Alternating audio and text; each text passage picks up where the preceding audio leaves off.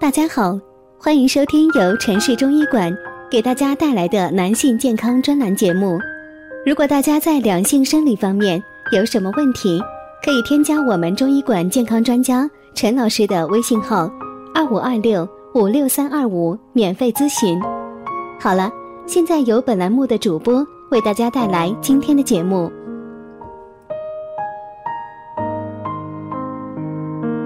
我们这一讲的题目是夜间盗汗的原因，怎么治疗盗汗？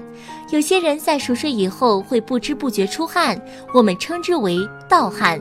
为什么会出现盗汗？中医认为，盗汗多由于气阴两虚。不能收敛固摄汗液而引起，若盗汗日久不愈，则更加耗伤气阴而危害身体健康。以中医观点来看，夜间盗汗的原因，夜间盗汗有可能是气虚或者阴虚造成。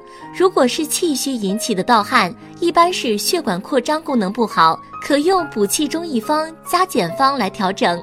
心血不足造成的盗汗，心悸少寐，宜补血养心。以归脾汤加减方来治疗。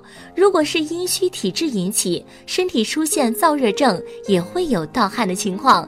此时可用六味地黄丸加减方来改善。又阴火旺盛的盗汗，五心烦热，宜滋阴降火，用之以当归六黄汤加减方。但仍建议由中医医师鉴别诊断后再服药改善盗汗的中药疗法。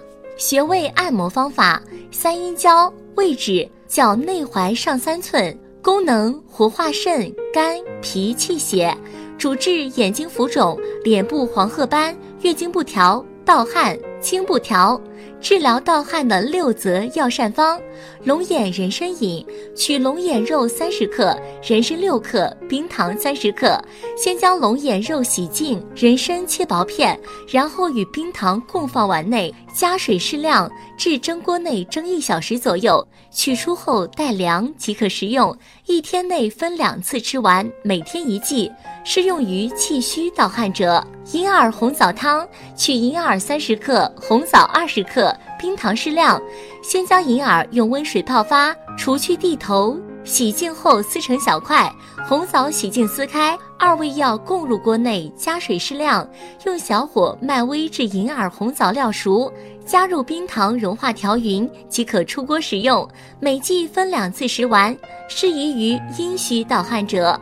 黄芪二蜜饮，黄芪三十克。落稻根三十克，麻黄根十五克，蜂蜜三十克，将上述三味药同放锅内，加水三碗煎煮，煮至一碗时捞去药渣，加入蜂蜜融化后分两次饮用，每日一剂，适用于气虚盗汗者。